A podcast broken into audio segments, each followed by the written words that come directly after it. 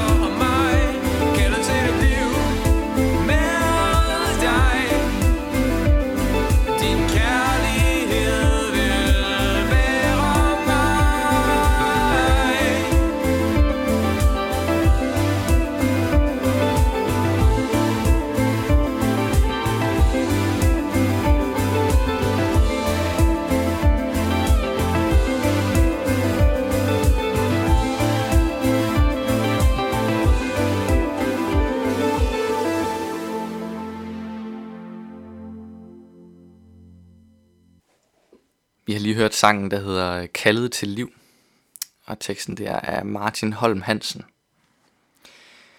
Jeg synes, teksten i omkvædet er rigtig stærk i den her sang. Kaldet til et liv med dig. Kaldet til et liv, der handler mindre om mig.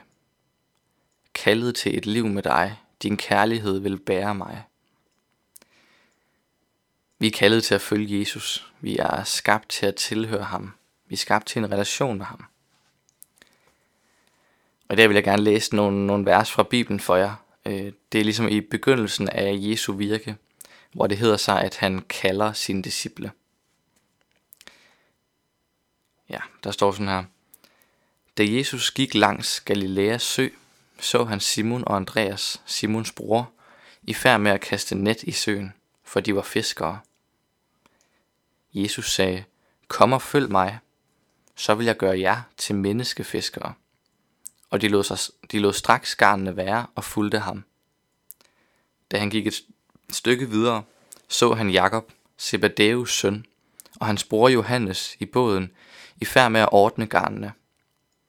Straks kaldte han på dem, og de lod deres far, Zebedeus, blive tilbage i båden sammen med daglejerne og fulgte ham.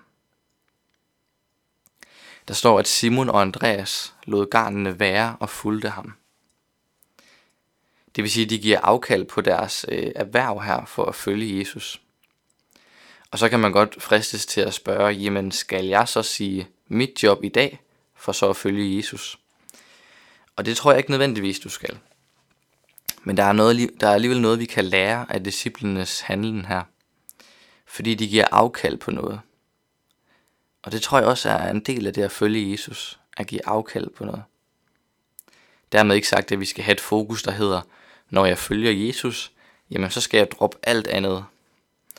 Nej, det handler om villigheden til at give afkald. Og lydigheden ved at høre kaldet og følge Jesus.